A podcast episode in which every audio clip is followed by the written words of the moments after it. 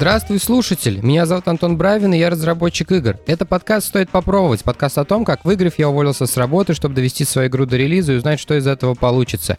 Игра называется «Masterplan Tycoon». Это экономическая стратегия в миниатюре. Ищи ее на Steam е и добавляй в wishlist. Не знаю, заметили вы или нет, но сейчас идет самое настоящее лето, все, блин, в отпусках. Все инфоканалы пусты, ну, не считая политических. И похоже, что я чуть-чуть тоже заленился. Я пытался придумать, как назвать этот эпизод, и пока еще не придумал, поэтому вы из будущего знаете больше, чем я сейчас в прошлом. Все дело в том, что по расписанию сейчас должен быть какой-нибудь выпуск с какой-нибудь мудростью из бэклога, но мне вообще неохота оттуда что-то доставать. А с другой стороны, вроде и есть что рассказать, потому что происходит прямо сейчас, поэтому не шарю, что у нас будет с названием, но у меня есть несколько тем для вас. И первая тема, она как раз из разряда вот этих моих Антохиных мудростей. Но я не думаю, что у меня есть что-то сказать по этому поводу аж на целый выпуск. Просто на этой неделе в очередной раз пришел к этой мысли. Исходные данные у нас такие. Я как программист, и вообще уверен, что многие программисты, если не большинство, считают так же, что если мы не пишем код, то мы не работаем. И, в принципе, тут можно понять, то есть если мы пишем программы, то у нас есть какое-то отражение нашей деятельности, там, не знаю, комиты в репозитории, строчки кода в IDE. Мы уделяем этому много времени, и мы можем э, примерно сказать, что вот сегодня мы поработали много, а вчера там мало поработали. Когда же ты из этого состояния переходишь в состояние «делаю все подряд», то линейка ценностей, она как бы остается первое время и вводит в определенную фрустрацию. У меня бывали моменты, когда я делаю какой-нибудь комит, смотрю, когда был предыдущий, а предыдущий был три дня назад, я думаю, господи, а что же я делал все эти три дня? если сегодня четверг. И кажется, что я не делал ничего, но головой ты понимаешь, что это не так чем ты был занят. И так как я практикую попытки разбираться в своих эмоциях, об этом я говорил, наверное, в самом первом выпуске этого подкаста, очевидно, что это все это время, когда я не писал код, я был чем-то занят. Работать я стал намного больше, на самом деле, чем я работал в офисе. Там мы вообще могли прийти в 9, пить чай до 10 до 11, потом обед. Ну, короче, и вот так все это происходит. Типичная офисная жизнь. Сейчас же, по моим личным ощущениям, я стал делать гораздо больше, при том, что с точки зрения как программиста я примерно на том же уровне остался по производительности. И первое, что я сделал, я оттолкнулся от того, что, окей, раз я был целый день чем-то занят, то, наверное, я делал что-то полезное. Естественно, тут стоит выкинуть те моменты, когда мы занимаемся какой-то бесполезной деятельностью, типа настраиваем 4 часа анимацию какую-нибудь, какого-нибудь, какого-нибудь тизинга. И я обычно такое не практикую. И, значит, я занимался чем-то полезным, то это хорошо. И я учил свой мозг положительно относиться к тому, что если даже я не писал код, то я что-то делал полезное целый день. Я точно это знаю, и тебе вместе со мной надо с этим смириться. И это, собственно, первый момент, к которому пришел. Убеждать мозг, что все это время он был занят полезными вещами, потому что если бы я занимался бесполезными вещами, то я бы знал. Вторая тема этой недели никак не связанная с первой это про то, что вышел апдейт. Это была, наверное, одна из причин, почему этот выпуск должен был как- как-то относиться к девлогу. По сути, это технический апдейт. Э, дело в том, что там была заменена внутри аналитика и э, краш-хендлеры, и появилась новая окошечко, которое в начале игры э, говорит о том, что если вы нажимаете кнопку play, вы соглашаетесь с э, privacy policy, которая поставляется с игрой. Это одна из задач, на которую я потратил, наверное, день, если говорить только о вот, юридических вопросах. И то на 100% непонятно, как это должно быть. Дело в том, что если вы встраиваете в игру аналитику, отловку краш и вот эти вот все такие штуки, они собирают данные пользователей, многие из которых считаются персональными. Персональные данные — это вообще жуть, потому что даже IP-адрес считается персональными данными по GDPR. И, соответственно, ты должен как-то уведомить пользователя о том, что вот ты используешь какие-то третьесторонние сервисы, которые собирают какие-то данные. И какая-то очень странная проблема, потому что в мобайле это прям легко гуглящиеся кейсы, как это все работает, какие концы, какие кнопки где показывать. Там генераторы privacy policy тоже есть. А для ПК-игр как бы такого нету. Я что-то потыркался по людям, поузнавал. Какое-то странное по индустрии, конечно, состояние. Мне кажется, половина людей вообще просто, в принципе, ничего не, не, не интегрирует, никакие, никакие системы статистик, аналитик, вообще ничего, что для меня человек из мобайла, конечно, дикость. Как я говорю, без аналитики сейчас из подъезда лучше не выходить. Кто-то интегрирует в себе ее и ни о чем нигде не уведомляет, не сообщает. Может быть, где-то в абауте там в глубине написано. В общем, не очень понятно пока мне, как это должно выглядеть, но мы сошлись пока на том, что а, вот это окошко, которое мы показываем в начале игры. Мы, по сути, все наши вот эти вот э, работу с данными утащили в Privacy Policy, а играть без... Да, по сути, в любую игру нельзя играть без, при, э, без того, что вы принимаете полиси э, либо площадки, либо самой игры. В нашем случае она обязательно. Хотя GDPR, например, разрешает не хранить, не обрабатывать пользовательские данные, если они не обязательны. Но возникает другая проблема. В таком случае мы должны показать игроку другое окно, где он может либо согласиться, либо не согласиться. И это окно больше ассоциируется с мобайлом. И когда пользователь видит это, окно, она его гораздо больше отпугивает, чем просто приглашение нажать на кнопку play, которая, кстати, в консолях постоянно в каждой игре есть эта кнопка э, на, на старт игры. Это, видимо, техническое ограничение, но никак не связано с юридическими штуками. Но я подозреваю, что там также прибито это все вот к, к нажатию этой кнопки. Такая странная ситуация получается, что у нас более э, хороший для пользователя вариант э, в плане privacy э, показывает окно, которое будет им более негативно воспринято. Если мы же ему показываем более лайтовый для него вариант, то для него политика становится менее э, приватной. Вот такой вот нонсенс. Вообще, зачем я туда полез? Э, дело в том, что Unity совершил какой-то странный маневр. Они отрубили мне доступ к аналитике, которая у меня была интегрирована именно юнитевая. Она, кстати, тоже требует точно таких же процедур э, с privacy policy, как и любая другая аналитика, потому что я слышал такое мнение, что типа раз оно в Unity встроено, то оно там как-то само и работает. Ну, типа, нет. Юридически все равно это надо через те же самые окошки показывать. Так вот, они закрыли доступ для бесплатной версии аналитики, сказали, введите платежную информацию, потому что мы тут биллинг-систему переделали, а ввести я, естественно, ничего не могу, потому что русские карты они не принимают. В принципе, можно этот вопрос через издателя порешать, но как бы, типа, не очень стало понятно зачем, потому что юнитевые сервисы меня начинают, на самом деле выбешивать, они очень сильно тормозят. Все очень запутанно, через какие-то 33 менюшки тебя вечно прокидывают, вечно разлогинивают, в общем, не знаю, все больше и больше они мне не нравятся. Там все еще остались крыши, я не стал их выключать, но пока ладно. Причем как выключить выключить как, их тоже не очень понятно, потому что они из редактора убрали всю эту шляпу с э, сервисами, унесли куда-то в пэкэджи, в общем, что-то Ладно, тоже надо разобраться, как выключить еще. Из-за всей этой возни я решил переехать, и аналитику я перевез на Dev2Dev. Оно завелось, оно работает, но все эти штуки, они очень сильно привязаны к мобайлу, к их воронкам, к их ивентам игровым и прочим таким штукам. И поэтому для ПК игры там мало что можно использовать. Я попытался вот сейчас загнать данные в Game Event по локациям, чтобы они мне сами построили как бы воронку прохождения квестов. Э, ну, как-то у меня это получилось там с третьего раза. Возможно,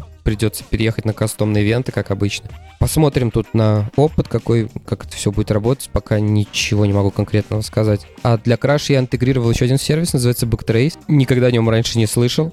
Просто нагуглил его. У них есть Unity, Unreal, по-моему, GameMaker, может, еще что-то есть. Не, не уверен. Но Unity, Unreal точно есть. И это очень неплохая, скажу я вам, альтернатива клауд-диагностику, который вот Unity предоставляет. Там в клауд-диагностике они могут только 25 ивентов в сутки отловить на бесплатной версии. Там она очень куцая, и я так, кстати, понимаю, что 25 ивентов — это 25 э, разных типов ошибок. Сейчас я, конечно, влезал в это все дело, вот, но на релизе, конечно, таком это не окей. Вот Backtrace там дает бешеные какие-то лимиты в месяц, и для инди-проекта, мне кажется, это вообще достаточно бесплатный вариант. Показывает он все ровно то же самое, те же эксепшены, те же лог-эроры можно прислать. Я сейчас перечисляю, мне кажется, он даже больше может, чем то, что может Unity. Пока еще не пробовал, правда, ни разу с э, DSIM файлами не загружал. Не знаю вообще, разрешат мне это сделать или нет, потому что у меня монобилды до сих пор. В общем, если кратко summary сделать, то Backtrace сервис аналог Cloud Diagnostic от Unity с гораздо более щадящими лимитами и быстрее работающий и возможностей, судя по всему, тоже побольше. Третья тема этого выпуска, вы сейчас офигеете, это шрифты. Дело в том, что мы начали делать key-art, ну, точнее как мы, это издатель, делать key-art новый, и он уже, я думаю, практически закончил, а, для Steam страницы и вообще для игры. И у нас были какие-то очень долгие-долгие переговоры о том, какой должен быть шрифт. Тут случился какой-то странный момент для меня, потому что все, что я не предлагал, было хуже того, что э, предлагали они. И я не стал тут лезть в одно место, а просто э, решил, что, наверное, я чего-то не понимаю. Что, в общем-то, неудивительно, я не эксперт в типографике, в графическом дизайне, во всех этих штуках. Я тут, можно сказать, совсем новичок, хоть и делаю игру полностью состоящую из графического дизайна. Также сейчас новую Steam-страницу делают с новыми гифками, с новым текстом. Гифки прям вообще отпадные. Я прям жду не дождусь, когда это будет готово, когда это будет э, в паблике, чтобы вы могли посмотреть. Очень прикольно выглядит. Но свою вот эту шрифтовую неполноценность я должен был как-то заместить. И я смог это сделать с тем, что занимался брендингом себя как разработчика. Я очень долго искал название для вот этого всего действия, которым я занимаюсь. Я на это потратил, наверное, месяцев 5. И недели 3-4 назад наконец-то к чему-то пришел. Сейчас я пока ничего анонсировать не буду, потому что когда я какой-нибудь хотя бы бренд-пакет сделаю, тогда уже можно будет о чем-то говорить. Но со шрифтом я промучился довольно много. Я, наверное, в бесперерывных поисках провел несколько дней, при том, что одно из требований моих состоит в том, что э, бренд будет на двух языках, на русском, на английском. Соответственно, мне нужен был шрифт с хорошей кириллицей. И это довольно сложно найти шрифт, в котором оба языка смотрелись бы очень хорошо. Но мне вроде это удалось. Надеюсь, в скором времени мне получится вам что-нибудь показать такое красивое. Вот такие дела. В общем, как обычно, наобещал чего-то и ушел. Ну, блин, э, надо же будет как-то еще выпуски записывать на какую-то тему. Вот расскажу. Поделюсь-ка этой недели. У меня их аж целых три. Мне кажется, это рекорд этого подкаста. Первый поделюсь-ка. Я рассказывал об этом, а, назовем это кинопроизведении, может быть, с месяц назад. Это был сериал What We Do in the Shadows. По-русски «Что мы делаем в тени». В общем, это был сериал, мокюментари про вампиров такой комедийный. Мне все сразу заклевали, что ты смотришь эти сериалы, вон, есть оригинальный фильм. Вообще сериал — это типа спин фильма Тайка Вайтити, который также называется What We Do in the Shadows. Но в русском он почему-то называется «Реальные упыри». И мне все говорили, забей на этот сериал, фильм гораздо лучше, типа, смотри только фильм. Я вообще не понимаю ажиотажа вот этого. Фильм абсолютно ровно точно такой же. Там используются те же гэги, которые используются в сериале, примерно такой же актерский состав. В смысле, актеры абсолютно все другие, но там у них те же архетипы, также себя ведут. Ну, в общем, не знаю, просто в сериал еще чуть-чуть денег побольше вложено явно. И, в общем, я не понял абсолютно как бы вот этого э, хайпа вокруг именно этого фильма в контексте именно сравнения с сериалом. Но фильм, тем не менее, классный, такой же классный, как и сериал. Поэтому, если вы хотите покороче, посмотрите фильм. Если хотите подлиннее, посмотрите сериал.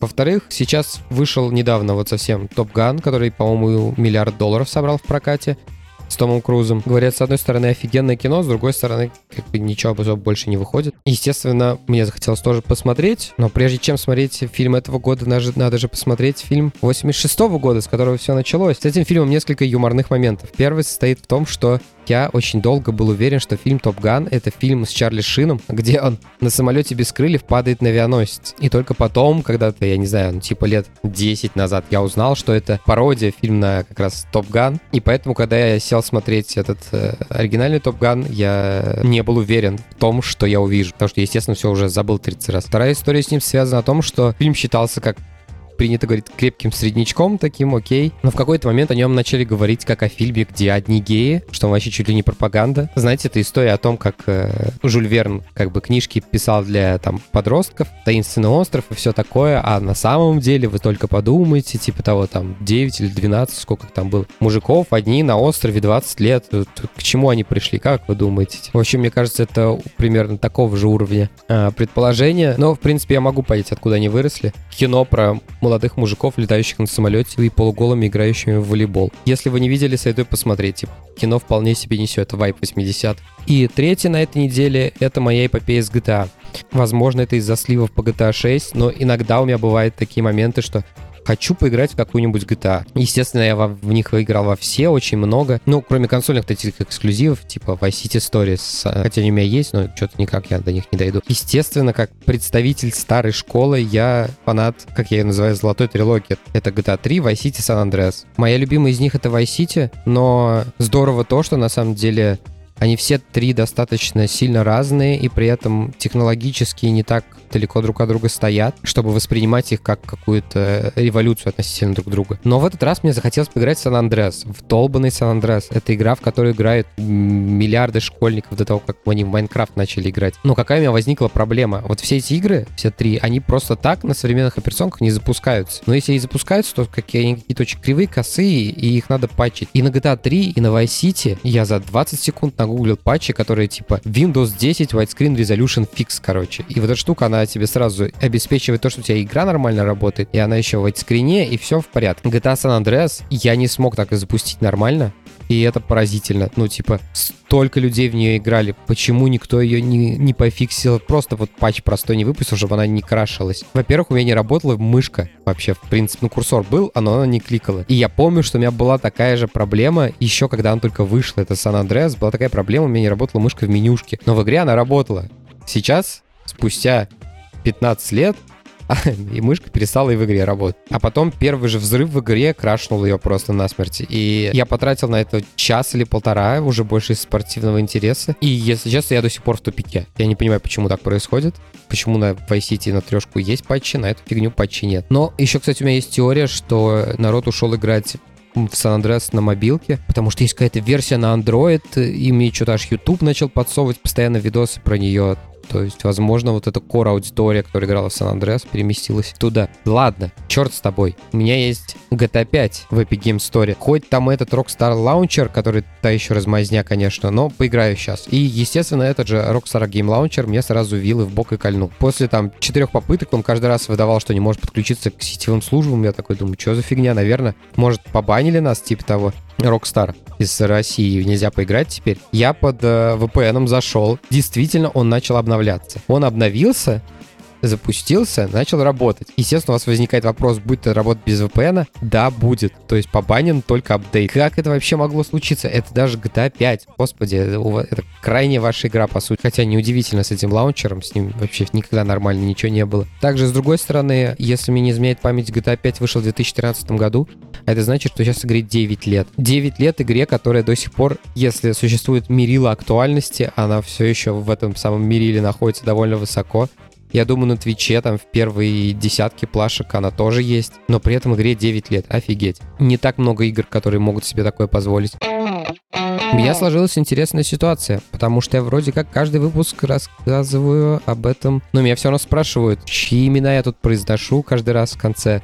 Поэтому давайте сделаем небольшой шаг назад, и я расскажу еще раз. Есть такой сервис Boosty. Это сервис подписок, где вы можете поддержать автора, который вам нравится, на ту сумму, которая для вас будет комфортной, и подразумевается, что за это вы что-то будете получать эксклюзивное. Там множество блогеров очень по-разному используют эту систему. Подписчики за 5 долларов и больше будут получать видосы на 3 дня раньше, какие-то секретные чаты для подписчиков, которые платят больше 15 баксов. Ну, прочие такие вещи. Мне и так много чем приходится заниматься, поэтому мои э, тиры ничем друг от друга не отличаются, кроме как суммой. И если вы хотите поддержать финансово меня и этот подкаст, э, вы можете пройти по ссылке в описании, там будет эмоджи с мешочком денег. Вот, нажать на эту ссылку, выбрать тир, который вам нравится, от 100 и выше рублей. Единственная награда, которая у меня есть, это начиная с тира от 300 рублей. Я говорю спасибо тем людям, которые меня поддерживают на этом сервисе. И пока это пользователь Настя, спасибо тебе большое за то, что ты поддерживаешь этот подкаст, а также другим пользователям, тиром поменьше, вам тоже, конечно же, спасибо. Вот откуда берутся эти имена. На этом у меня все. Спасибо, что были со мной на протяжении всего выпуска. Ставьте оценки, оставляйте отзывы на тех площадках, где вы слушаете подкаст. Тогда его смогут услышать большее количество людей. Также, если вам понравился этот эпизод, расскажите о подкасте своим друзьям. Я буду за это вам очень благодарен. Такие дела. До следующего выпуска. Пока.